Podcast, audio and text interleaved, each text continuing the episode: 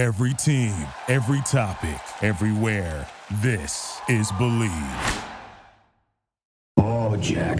Jack O'Hara. Boy, you asking me some interesting questions, my man. It's a great question, Jack. Jack, hey, it's Josh Ryder. Hey there, Jack O'Hara. It's Johnny Damon. Jack, you had questions for me. Jack O'Hara? Absolutely. This message is for Jack O'Hara. Jack, how are you? Hey, Jack.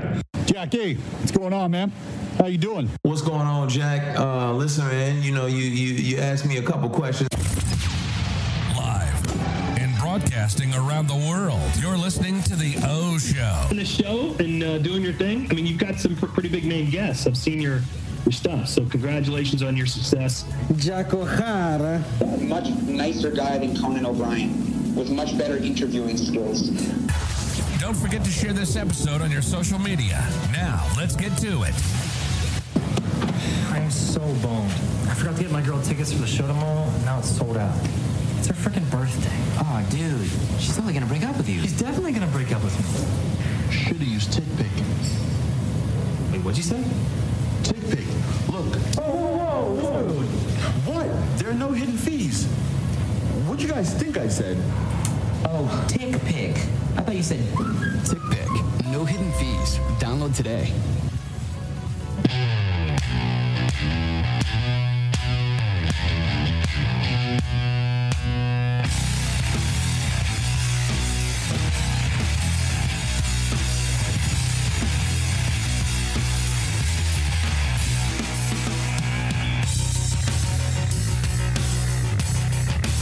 There is no better way, Mike. There is no better way to kick off some of our UFC talk in 2021.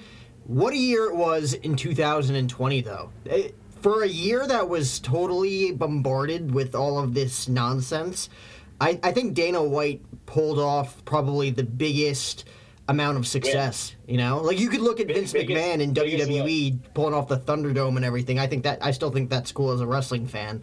But Dana White probably brought in more revenue this way than he did during uh, 2019, 2018, with the amount of classic fights that went down, as well as all the buzz heading into this year.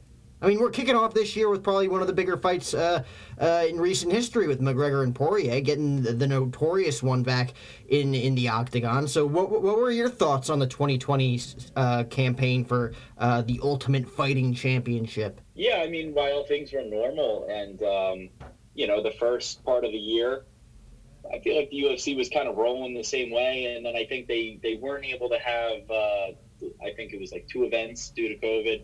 And then they had to move uh, UFC 249 maybe once or twice until they finally got that date where they had it take place. Um, so, you know, there was a couple weeks without fights, but there was no sports on. And when fights came back, I think they, I mean, they definitely did better than they ever were doing. Reason because nothing else was on, and it draw, you know, a little bit of a new crowd and got some new eyes on it, and uh, probably carried over even once other sports came back, and they created new fans. They created, you know, new eyes uh, on them, and definitely had a win of a year, even though 2020 was a little crazy.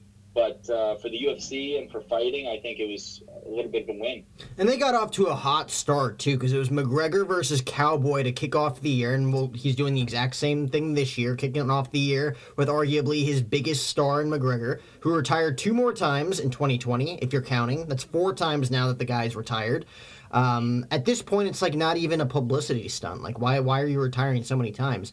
But uh, d- again, like you were alluding to, I think the first uh, organization or association or league that got back to work first was going to draw in a major audience when it came to live streams and broadcast and ratings because nothing else was on. Like you said, like the pandemic swiped everything uh, out of out of uh, proportion. It, it took everything off the table when it came to live television broadcast in, in at least the sports world.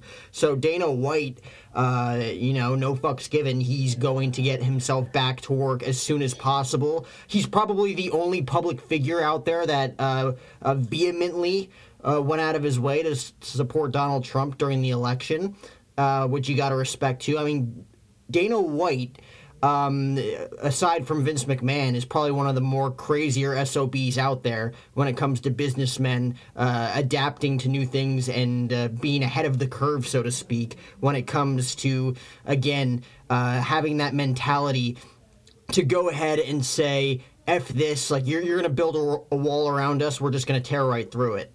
Because again, when it came to COVID protocols, there's none better than UFC right now. They're probably the most prone uh, to getting the disease, given that it's a contact sport, probably the biggest contact sport out there. And he still managed uh, to be uh, one of the more safer guys uh, for his for his sport than any other organization.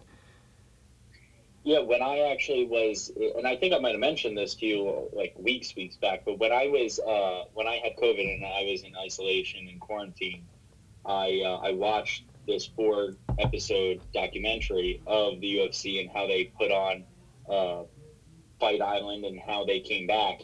And Dana White got a whole bunch of shit, a whole bunch of shit for being the for, first sport coming back, coming back too early, this that. How are you going to be safe? You know, are you going to be safe enough? This that. So you know that guy went through a hell of a stressful year of 2020 although it was it was definitely uh, well worth, and he definitely um, found success, and it was a big win for his company. The guy went through some tremendous stress uh, this year for sure, and uh, like you said, he had to give a lot of zero fucks given. So let, let's start uh, this list because what again? It started uh, McGregor versus Cowboy. This is before the pandemic. How many shows did they actually get in before the pandemic? Because that started around so, the twelfth ish. So yeah, so they always they always strive. I, I, I forget the exact number. It's either forty one or forty two shows a year. Now they typically have a pay per view a month. So they had McGregor versus Cowboy January eighteenth then they had, uh, which was that was UFC 246. Then UFC 247 on February 8th was Jones versus Reyes. Um, then they had UFC 248, uh, Adesanya and Romero. That was March 7th, and that was the last pay per view before there was no fans. I I, uh, I actually remember watching that because I just came back from uh, Atlantic City from the New Jersey State Wrestling uh, tournament. Oh, look at you! And um, well, I wasn't wrestling in it, but I was there. Uh, then then COVID hit, and then you know there was I think there was like one fight night before COVID hit, and um, then from there on it was COVID UFC, you know, and then the next event was UFC 249 with Ferguson and Gaethje. Well, look at it this way. When COVID hit and they were the first ones back to work, they were the number one thing going. But if you look at these first three fights in January, so January 18th, Conor McGregor versus Donald Cerrone. Uh, and, and, again, a 40 second fight. McGregor back better than ever. Again, I think we talked about it last year. He did not um, move an inch off of his perfectly coiffed comb over. Uh, and by the way, that hair is gone now. He's completely bald. Have you seen recent pictures of the guy? Yeah, and I he looks like good. I, I, I, yeah, I kind of like. He it. looks like he looks like bit, the Irish warrior. Yeah, I was gonna say it's a little bit old school. I feel like you know he was growing, he let it go grow uh, long, and now he's kind of. I feel like back to that focus McGregor, and it kind of shows by his appearance now. No, but these first two months, McGregor, Cerrone, then you had John Bones Jones versus Dominick Reyes which went to a decision. This is the second time they fought because Reyes was like the one competitor that kind of gave him a run for his money the first time around. And then in your third pay per view, so there were three pay per views before everything went down. UFC 248, you had Adesanya versus Yoel Romero, which went to decision with a unanimous decision. I mean, those are three bona fide main events back to back to back. Yeah, I mean they, they were legit main events, first of all. You know, you had the controversial uh, fight with Jones and Reyes, obviously McGregor's big return, and uh, Adesanya versus Romero. He, it was a good fight. A lot of people complained about it, but uh, you know, you also had Joanna Jędrzejczyk versus Weili on that fight, which was the co-main event. Um, you know, women's title fight and fantastic fight. Uh, so yeah, they kicked off the year with a bang, and um, you know, then a couple events got canceled and they put on a super card for UFC 249. Did they do UFC 249 and 250 together? No, no, no. They did have UFC 250, it, but it, since there was there was actually some good fights uh, on UFC 250, but um, they had Amanda Nunes defend uh, the belt, the 145 pound belt against uh, Spencer, and um, there wasn't any other title fights on. It, there wasn't a huge amount of big, big names, and partially because they used all the big fighters, big name fighters, uh, in most of the divisions for UFC 249. So UFC 250 kind of flew under the radar because UFC 251 was Usman versus Masvidal with you know Volkanovski and Holloway, and then Petr Yan and Aldo, and it was just the huge um, UFC pay per view of the summer in July, like they always try and do. Right, and you had Gaethje Ferguson at 249, and then you split that and gap it with that huge main event for 251. I could totally see how that went under the radar. Yeah. Was it uh, Jose versus Henry as well at UFC 250? Jose versus Henry. What do you mean? Or was that supposed to happen? Because I'm looking at the UFC schedule on Fox Sports. It said Saturday, May 9th, Henry Cejudo versus Jose Aldo. So, so a lot. So that was supposed to be scheduled, and um, you know, when the UFC had the year laid out before all this happened, um, stuff just got pushed and moved around. And what ended up happening was Henry Cejudo was supposed to face um, Aldo, and then he got pushed up and Aldo couldn't go because he couldn't leave his country, and uh, Petr Yan couldn't fight him, so they just pushed Dominick Cruz into UFC 249. So there was a lot of there was a lot of fights that were supposed to happen at different dates, and then they just kind of condensed. Interesting. And then after that, it was basically a bunch of fight nights, and we'll get into those because I do I did enjoy a lot of the fight nights this year as well. I think I thought Dana White did a tremendous job with those matchups as well. Uh, but the next big pay per view was the one that we commentated, which was Stipe versus DC, uh, the, the the trilogy, which uh, Stipe, after getting uh, uh, after blinding Daniel Cormier almost, got the decision, unanimous decision after the fifth round. Uh, we talked about that that night. again, it, we commentated the entire thing, which was kind of hard, but at the same time, very rewarding. At the very end of it, we had our Jim Beam with us, so that helped. Um, what did you think of, of that main event? Because that, that's probably one of those main events that'll go down as probably one of the top in 2020, if not the Gaethje Ferguson fight. I think the Gaethje Ferguson fight will always be the fight that everyone remembers. Uh, at least in my eyes, it's the fight that's going to stand out to me when I think UFC 2020. It's Gaethje's upset win, but uh, the, the the the trilogy between Stipe and DC, I think, was one for the record books too.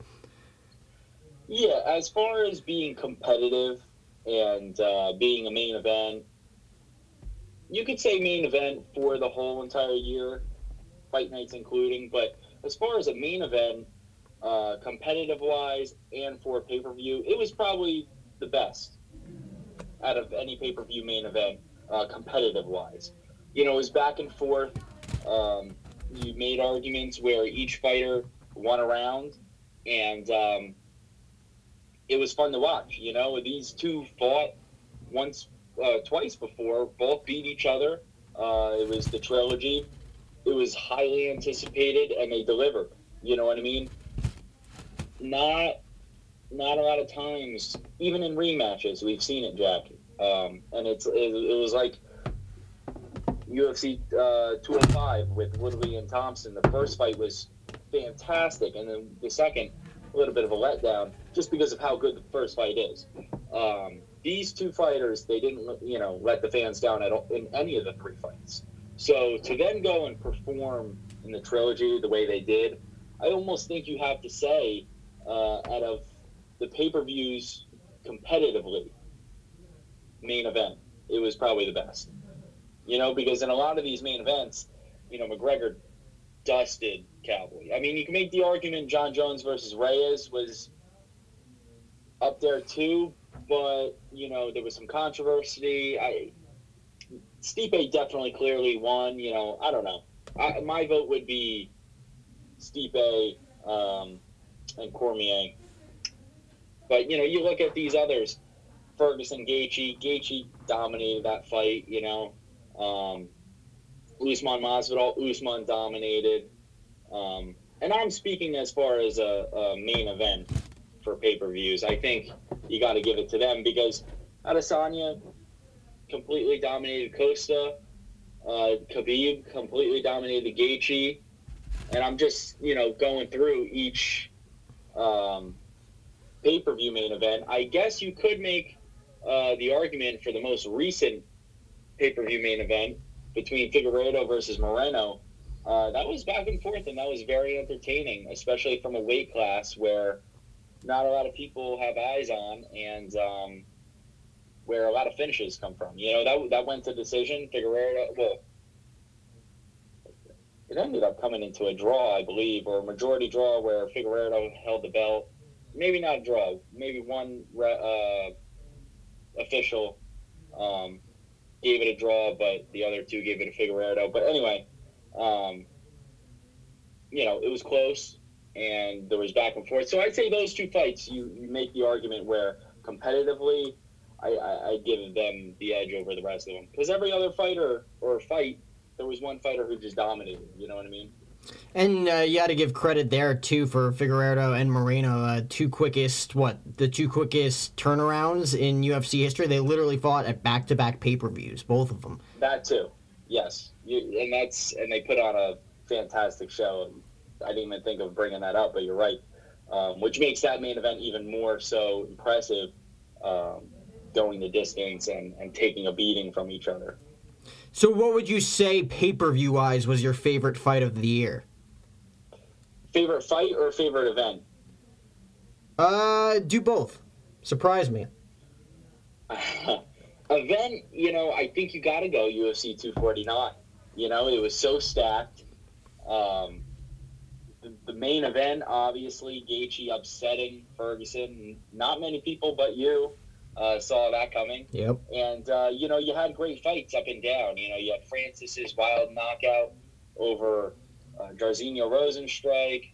You had Calvin Kattar having a fantastic knockout over Jeremy Stephens, and then you had um, Henry Cejudo beating Dominick Cruz. Just some great fights put on, and also great performances. Um, obviously, there were some super cards such as UFC 251 uh, in the summer with Usman uh, and Masvidal and the other title fights. But I don't know. I think just coming off of uh, being the first, you know, fight back, fight card back um, after the pandemic hit, UFC uh, 249 was definitely it for me. And fight of the year for me personally, I you know I think you had a lot of contenders. Obviously, I think Figueiredo versus Moreno being one of them, uh, Poirier versus Hooker being one of them. Um, but I'm actually giving it to a pair of females. I'm giving it to Zhang Weili and Joanna Jędrzejczyk from UFC 248. Uh, that fight was just insane. Like I remember watching it and being like, "How the hell are these two taking this damage?" They just beat the shit out of each other.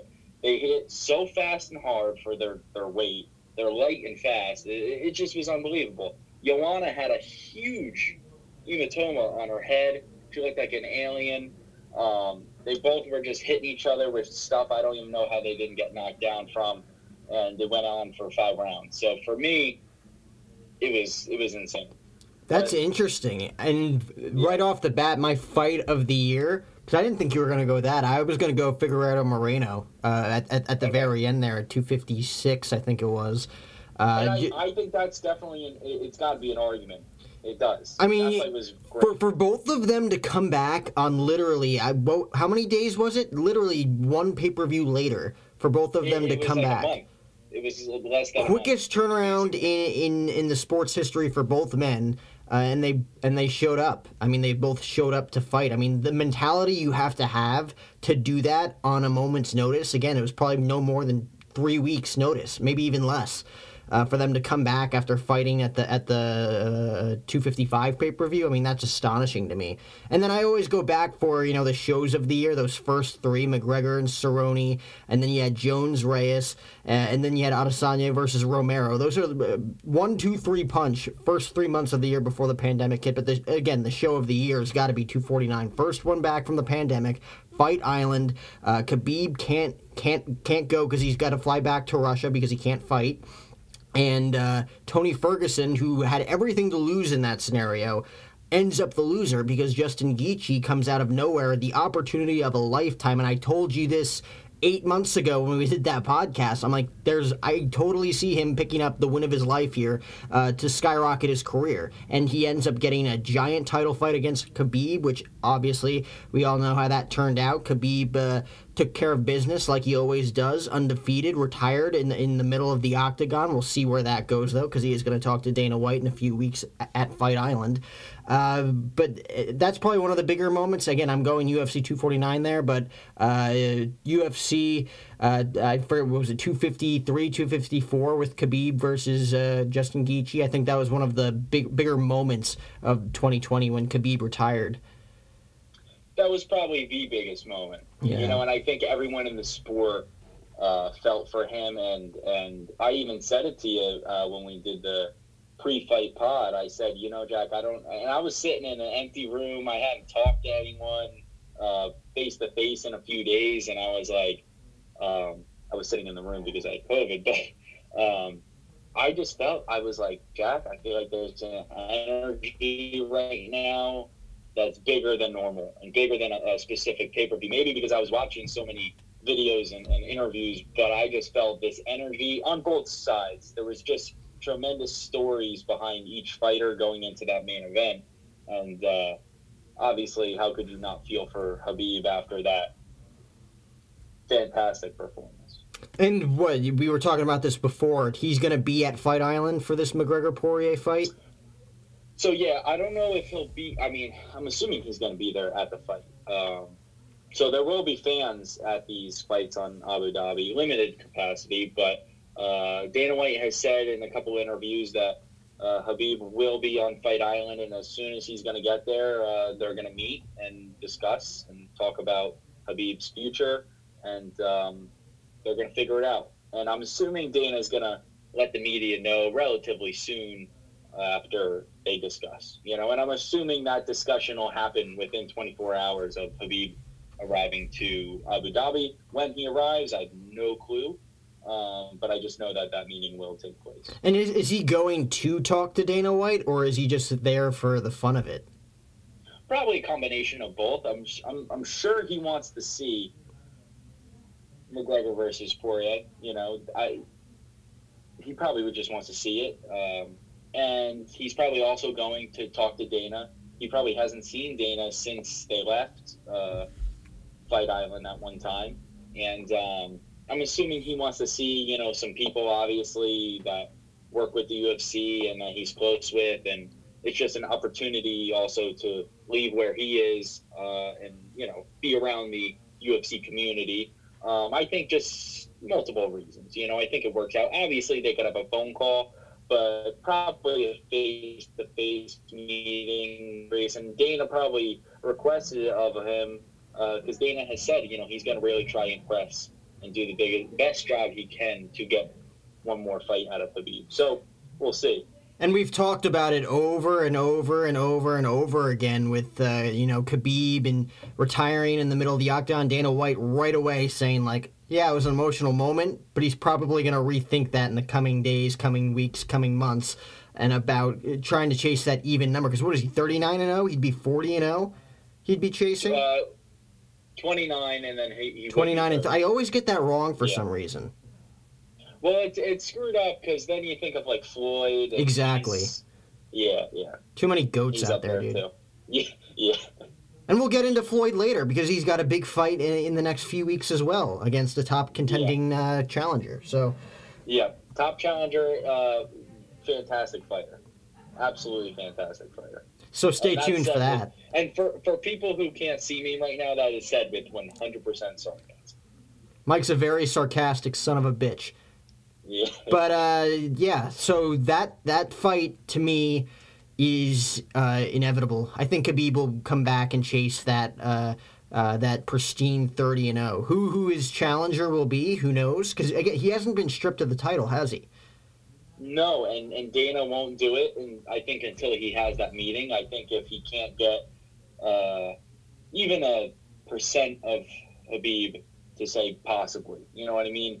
Um, I think if there's any percent on the fence of maybe having another fight, I think Dana will let him hold on to that title until Habib, you know, gives him the 100% no. Um, and obviously, he's going to do a lot of feeling out the situation when he talks to Habib as well to see what's going to go on uh, and what he thinks could be, you know, a potential case. But we'll see. Um, you know, Habib has uh, run through a lot of divisions, so it's going to have to be a fighter who who comes up uh, and really impresses him and, and uh, you know motivates him to get back. Or I don't really know if there's going to be. You know, I, I think they would have made uh, a fight with him with a heavier fighter, such as you know 170 pound fighter, um, if they were going to do that. But I don't think they are. You know what I mean? I think that would have been something he would have said. You know, motivates me, but. Um, that wasn't a situation. So I think he would stay at the 155 pound division. And he probably views, you know, if Conor wipes all these guys out, I ran through Conor. What's what's there there for me? You know, I was better than him, and Habib doesn't need the money. Habib's just motivated by competition. So if there is none, why does he need a fight? Well, that's what I was going to ask you. Like, to put yourself in Khabib's shoes, in Khabib's body. Like, if you're sitting there with Dana White uh, next Saturday night, January 23rd, in the back in catering, what what what type of carrot does he got to dangle in front of your face in order to be like, okay, I'll come back for that? Because, like you just said, McGregor would probably be the biggest fight, but been there, done that. He ran through him. I mean, he ran through basically his entire team after the fight. Um, and basically, there's no other young and up and coming guys that would probably attract him to come back. Yeah, you know, I don't think there is um, much that Dana White can do. First of all, because Habib has so much, uh, so much money, and for where Habib lives in the world, um, and what the U.S. dollar is worth, he's even more rich because of that. Um, and I think that, you know, like I said, it, it's competition. So I think Habib would have to tell Dana, look, I think this guy might be able to, you know, motivate me, um, put him up in the number one contender fight. And if he wins, I'll come back. You know, they might do that. Um, but who? You know, the only guy I could say maybe is Charles Oliveira, who just beat Tony Ferguson. And Oliveira looked very scary in that fight. Um, so if he runs through someone, you know, maybe the winner of um, Conor and Poirier, or maybe if he beats Justin Gaethje, we'll see. Um, but I also think a big thing for Habib leaving this division is uh, someone who's very close to him, Islam Makhachev, uh, training partner who fights in the same division. I think Habib wants him to be able to go up the rankings and maybe challenge for that title. And I don't think Habib wants to be the, the, the champion when Islam has his time. You know, he doesn't want to fight. It's like fighting your little brother. You know, you don't want to do that. So um, I don't blame him, and I think he wants to let him have his time. And uh, another thing is, is you know, when you've trained your whole life, I think, you know, and you've achieved everything. It's almost like a Henry Cejudo type thing you've worked so hard your whole entire life, you finally have had fulfillment and success. You know, now you can take that and and give it to some other people and do some other things and have a little bit of fun with your life because those people, th- those fighters, um, they dedicated themselves. You know, they they did a lot that uh, the average kid didn't do because they didn't make the same sacrifices. You know what I mean? So I think now, even though they're young and you say, oh, you know, they're just in their prime. Like, what could they do? But you know what? They did so much growing up to get where they are, and that's why they're so good. And um, retiring early might not be such a bad thing in their mind because of it. You know what I mean? So. How many times have we seen people retire younger though, and then just be uh, enticed to come back though? I don't think there's ever been one pure retirement where it's like, oh, he was in the prime of his career, perfect time to retire. Wish him all the best, but then he comes back. Well, that's the thing. I think, you know, two things there. You know, the passion for the sport and motivation and competition. You know, you, you start to wonder, you know, Is he better than me? Yeah. Uh, I, you know, no one was better than me. I'm going to prove it. You know what I mean? It's that type of thing. And also, just another thing is, you know, you just love competing. You just love that. You know, and, and these fighters obviously do it. That's why they fight. So um, it's hard to say, but I, we're going to hear news soon. So I'm excited to, to hear that. And just uh, to go back, you were talking about some of the fights kind of leading up to his retirement. Uh, you got to give our condolences to Tony Ferguson's title chances, as well as his chances to fight Khabib Nurmagomedov, because it took Yeah, him no. uh, what six tries, six tries, and uh, no cigar for for Mr. Tony Ferguson. He loses the big fight recently against Oliveira, which was heart shattering for him, I'm sure, because that was a make or break fight for him. Now he's literally at the bottom of the the totem pole. Yeah, we we won't see that fight. And you know what? I was super upset by it, but I kind of accepted it. Um, I realized that it's not ever going to happen. Obviously, probably because Habib might not ever fight again. But um, also, just that Tony Ferguson needs to get his groove back. Um, you know, he's got to fight a lower ranked opponent and just try and climb. You know, but I think more so than anything, it just shows how good Charles Oliveira is. He's super, super, super good. And I think a lot of people don't realize that. I didn't even realize he was that good um, until he defeated Tony Ferguson. But um, should be interesting to see, you know, those two, how, you know, they pan out in this division. Uh, it's going to be interesting, you know, because Tony's obviously got to bounce back. I don't think he's done. I don't think he's washed up. I just think that he's fighting the best fighters there are, you know, and some guys might just be better than him. And obviously, um, Oliveira was that night, and um, you know, Tony Tony seems to be a better five round fighter. It's just how it is. So we'll see. Did he have two or three fights this year? Two after the the Gaethje loss. No, no, no. Um, that was Gaethje loss and and Oliveira. Wasn't he supposed to fight before Oliveira though? Yeah, there was talks that he was going to fight uh, Dustin Poirier actually, and then they just could never they never could put that fight together. So he literally went from number one contender to having to fight for the interim belt, basically, like okay, like an exhibition just to like keep myself going. You lose that fight, biggest upset of the year, pushing you back in line, and then you lose Oliveira. fight, basically, yeah, and now and, he's yeah. and now he's just toast. I mean, you got to feel he for is he is ranked number five. So you know if you beat, it's tough. You know because now Dan Hooker is is. Uh, There's a lot of up and comers that really impressed over the past few months too. Well, that's the thing. You know, Dan Hooker is going to fight Michael Chandler, obviously on on UFC 257. So, to be honest with you, I think no matter what Chandler does, as long as Chandler doesn't get smoked, I think they're going to insert him into the rankings, which could hurt Ferguson. Um, Dan Hooker gets a win. He's probably going to go above Ferguson. Ferguson's the number fifth ranked. Dan Hooker's number six. So win for Dan Hooker, I think he gets put above Ferguson, and uh, a win for Chandler, I, he probably goes above Ferguson too. So we're gonna see. You know, obviously uh, some stuff's gonna move around after this pay per view of U, UFC 257, and then you know we're gonna see how it works out from there. Uh, surprisingly, Conor is ranked number four, Dustin Poirier number two, Justin Gaethje number one, and Charles Oliveira number three.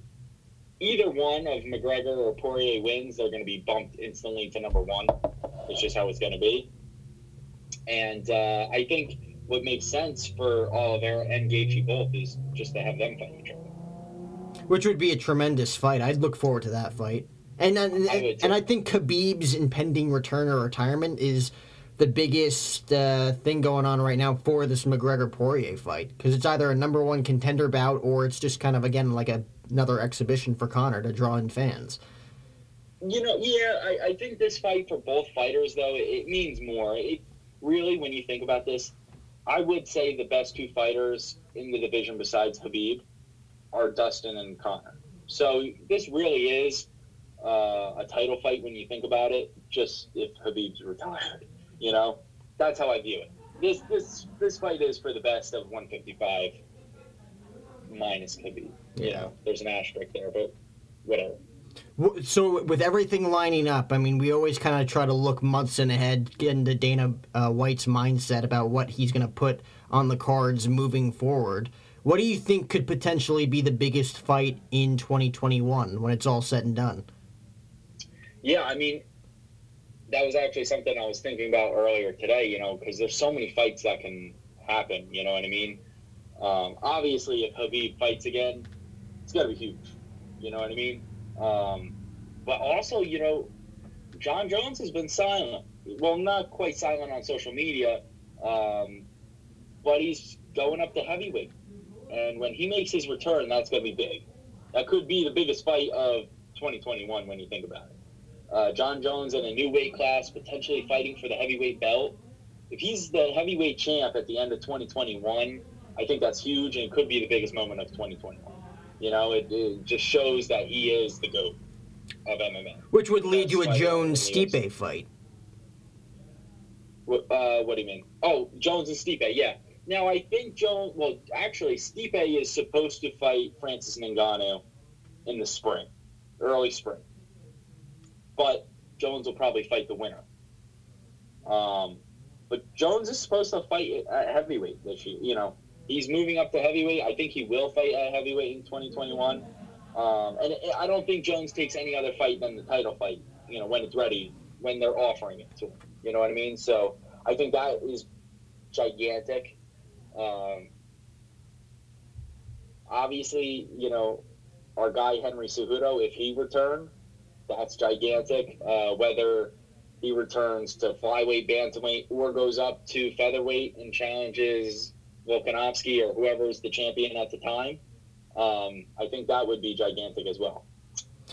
Boomer bust. Does Brock Lesnar return to MMA in 2021? We ask ourselves this every single year because it would be a huge coup for UFC as well as us to watch him back in a UFC octagon. We haven't seen him since what he fought Mark Hunt in 2016, UFC 200. Yeah. They had to bring in a big fight, and he was contracted by both WWE and UFC to fight. And then he teased and, he teased the conversation, pushing DC in the middle of the octagon after his big win. We never got to see the DC Lesnar fight that we all dreamed about for so many years because now DC's done. Uh, but Brock Lesnar versus Jon Jones, Brock Lesnar versus Stipe Miocic? Question mark. I'd love to see it. I think those are big fights, and that could be arguably the biggest fight of 2021 if it happened. And if you're going to see Brock return ever, it's got to be this year, I think. Uh, but I'm going to say no, and I'm going to say we never see Brock compete in MMA again. Well, that's disappointing. That is not the answer I expected. You know I'm a huge, you know I'm a huge Brock fan, but I just I don't see it happening. Yeah, I mean, he's got so much money on the table, whether it's from Vince and WWE or Tony Khan and AEW. I mean, it's so much easier for him to just show up, uh, take a few bumps in the wrestling ring when it's all planned out and storylined. Uh, he makes so much more money. I mean, I mean, if if his heart's in it, which nobody really knows, he's out in Saskatchewan somewhere hunting, hunting down some deer, elk, whatever. Uh, so I don't know. I mean, for him, Brock Lesnar is going to do whatever the hell Brock Lesnar wants to do. We've said it so many times.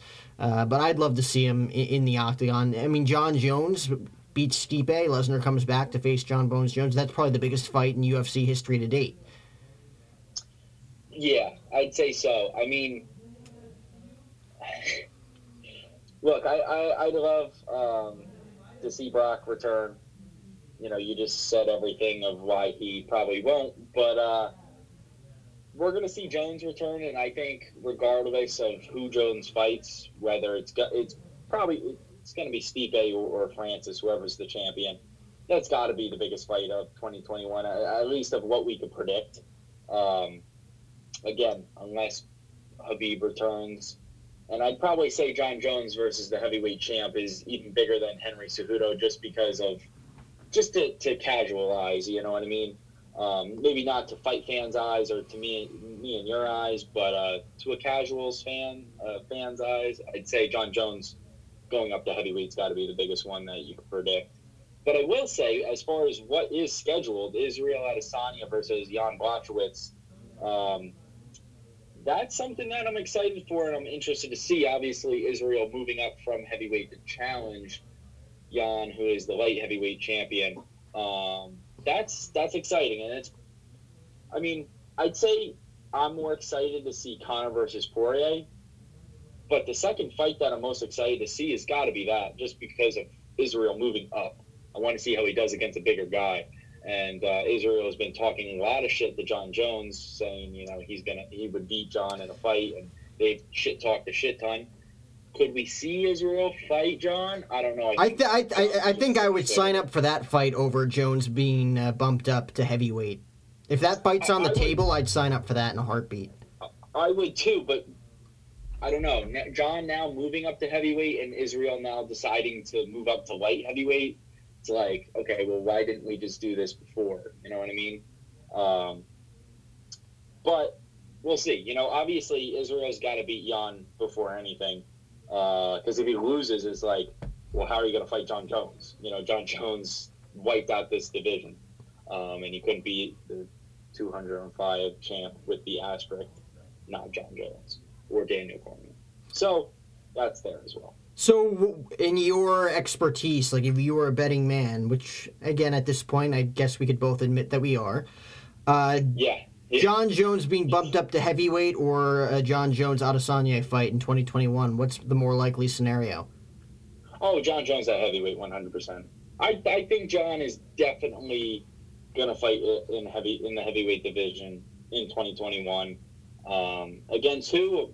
Can't say right now until that title fight between Stipe and Francis happens. Um, I think we will eventually get Adesanya versus Jones, but it just I don't think it'll be this year. It could be next year, 2022. Here's another boomer bust for you. Uh, Conor McGregor, champion again in 2021. Yes. You think so? And I said I said that with confidence and fast. Um, yeah, as long as Habib is is done, and and look, the only way I really like, everyone's saying like, you know, what makes sense for Habib next, the winner of Poirier and McGregor. I I, I disagree. I think if Habib comes back, give him a new guy, or a, legend a legend fight, not for the belt, and um, that's it. You know, like I don't think have him fight anyone that he's fought before. That's just my personal preference. Um, and if Habib stays retired, obviously he ain't gonna be champ. So I think McGregor's the best in there, other than uh, Habib.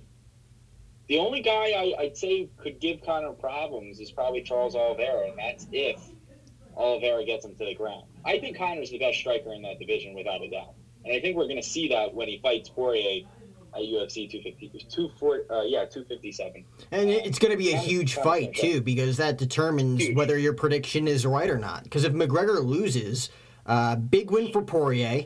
McGregor, at the, he still has star. He's always going to have star power. Like Dana's always going to bring him back if he wants to fight, but he's in no position to win a title or even be in title conten- contention if he loses. Because what his last fight was again a, a smoke show against Cowboy, but before that he was obliterated by Khabib. Like there was really no excuse for that. He had to take that one on the chin. There was really nothing you could look at. He was just outfought, out strategized by a better fighter. And looking back at that two years ago now, like you can honestly say. Khabib was the better fighter in that fight. So this is a huge fight, I think, for Conor McGregor if he still has uh, that that that warrior mentality in him and, and like that fire inside of his soul that wants to be a champion again in the UFC. I agree with you, and I think um, Conor has Conor fought Habib probably the best.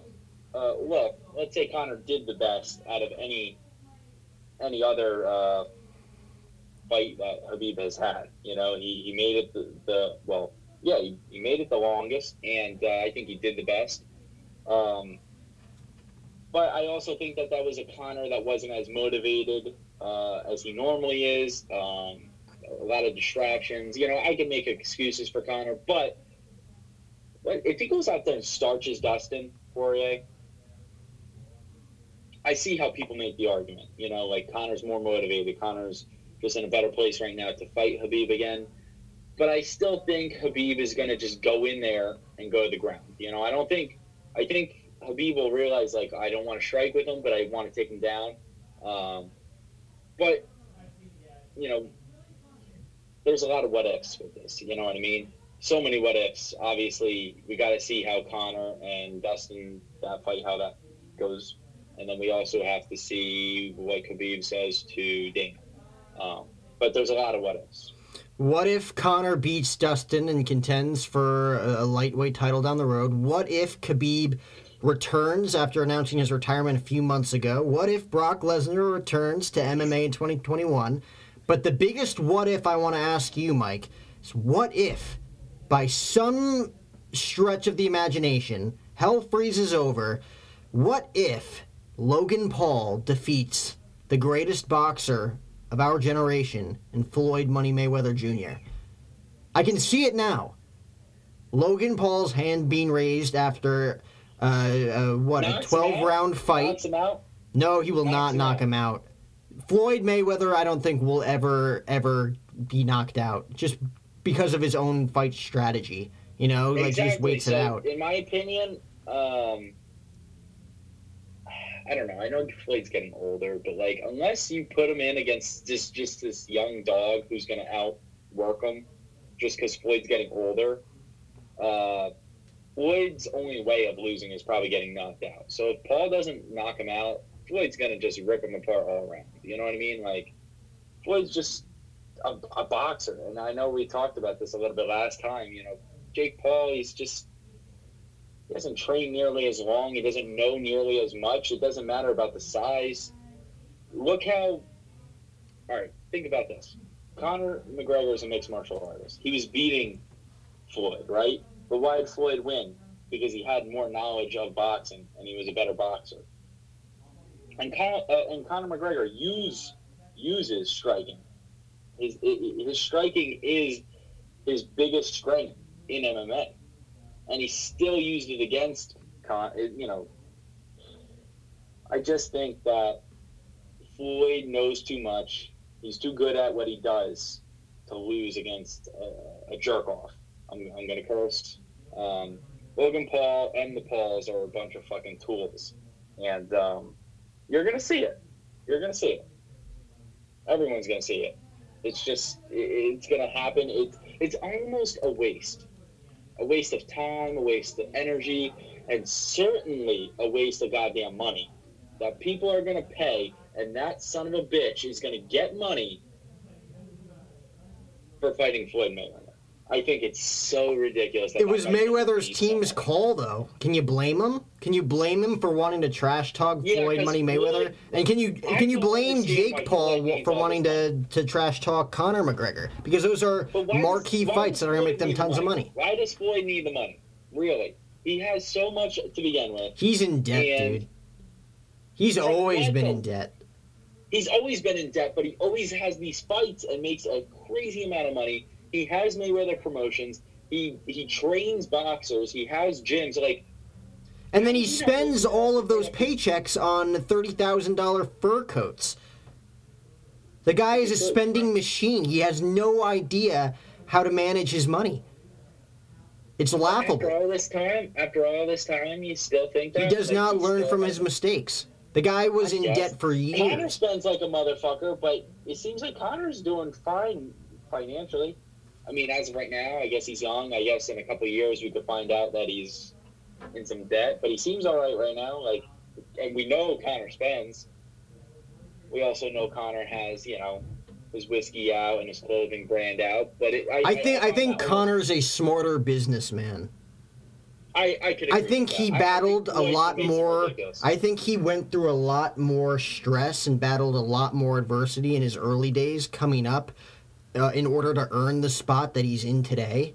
Uh, compared to Floyd May- Mayweather, who grew up with a father who was a great boxer in his own right, and uncle, and uncle. too. Exactly. So like he was kind of born born and right. bred into what he did, where Conor McGregor had to scratch and claw in order to get his way to the top. His wife, then girlfriend, there was with him through thick and thin, going through all of that when they literally were making hundred and thirty dollars a week just trying to uh, afford their own rent. You know.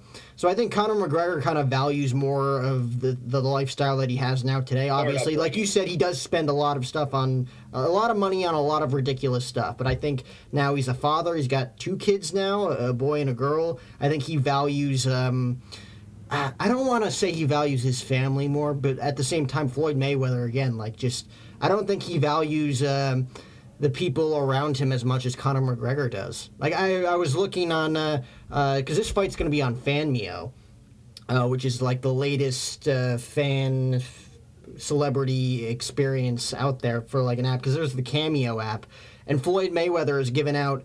Or uh, for a cameo, it's a thousand dollars for Floyd Mayweather, and if you look on some of those, they're like 10 second videos. He's just like, keep your head up, let's go. Like, just stupid stuff. Uh, and Yeah. people are paying $1,000 for that. I don't think he cares about um, uh, the, the little things like Conor does. Uh, you- I, you're right. You know, you hit that. Um, you, you made a lot of great points, and like you're saying, I don't think Floyd cares about his fans as much as Conor does. Um, Conor cares about his country, cares about his fans, his family, how he was raised. Uh, yes, he had some issues. Yes, he's a crazy guy, and I think that's just part of the nature of being so talented and so good at fighting. You know, you see a lot of these good fighters. A lot of them are a little bit crazy, um, and they have a little bit of issues outside of, of the ring or octagon. But like you just said, I think he values a lot more than Floyd, and that that's you're right. That's why he's a little bit wiser and a little bit more humble uh, with his choices. He's always been smart. You know, you just hear it through how he talks and and how he's negotiated in the past. The guy is smart.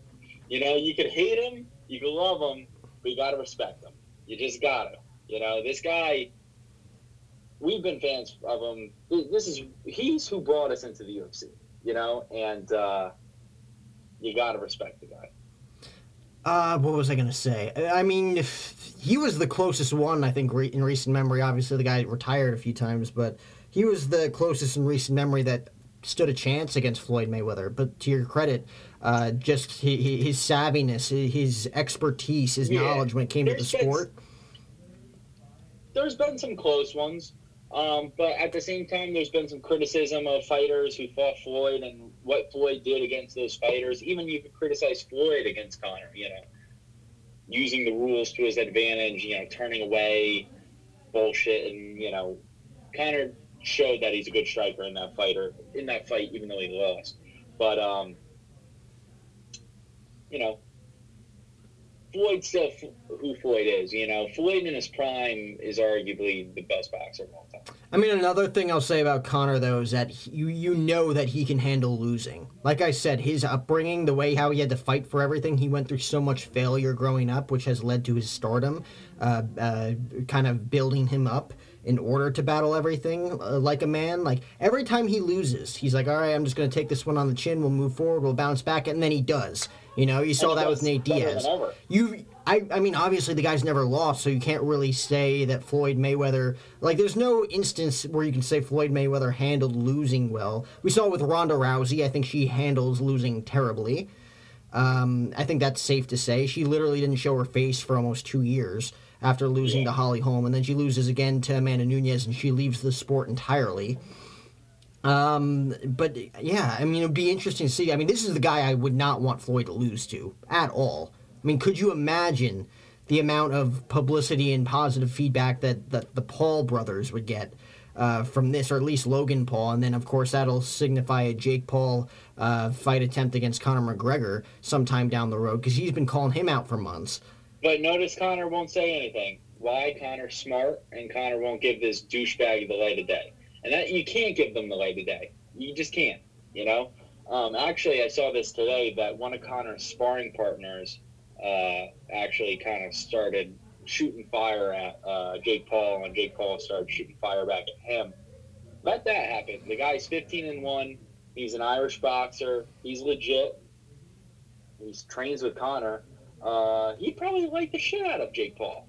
He probably would. So let that happen, you know. Um, but yeah, th- really, it's the attention. These fighters, you know, they. This is what the YouTubers are are looking for. They're looking for attention, and then you give it to them, uh, and they hope that they could get a huge money fight, and they're getting paid. And if they lose, they don't care. It's it's a win win for these guys, you know. They win, they're like, "Wow, I just beat so and so." You know, it's it's annoying and it's frustrating, but um, Con- I think Conor's doing the right thing of how he's handling it, not even responding to the guy.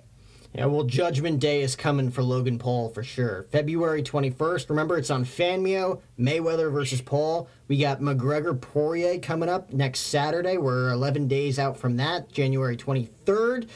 Uh, the first MMA show of 2021. The first of many, Mike.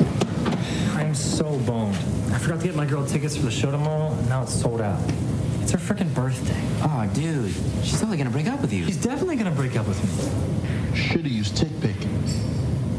Wait, what'd you say? TickPick. Look. Oh, whoa, whoa, dude. What? There are no hidden fees. What'd you guys think I said? Oh, tick pick. I thought you said. TickPick. No hidden fees. Download today.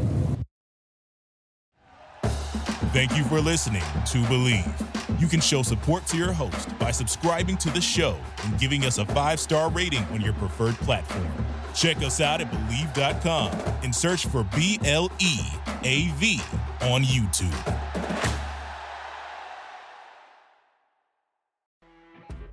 You know, when you're listening to a true crime story that has an unbelievable plot twist that makes you stop in your tracks? That's what our podcast, People Are the Worst, brings you with each episode. I'm Rachel. And I'm Rebecca. We're identical twins who love true crime cases that make you say, didn't see that coming, and we hate the people responsible for them. Listen to People Are the Worst now on Apple, Spotify, or wherever you get your podcasts.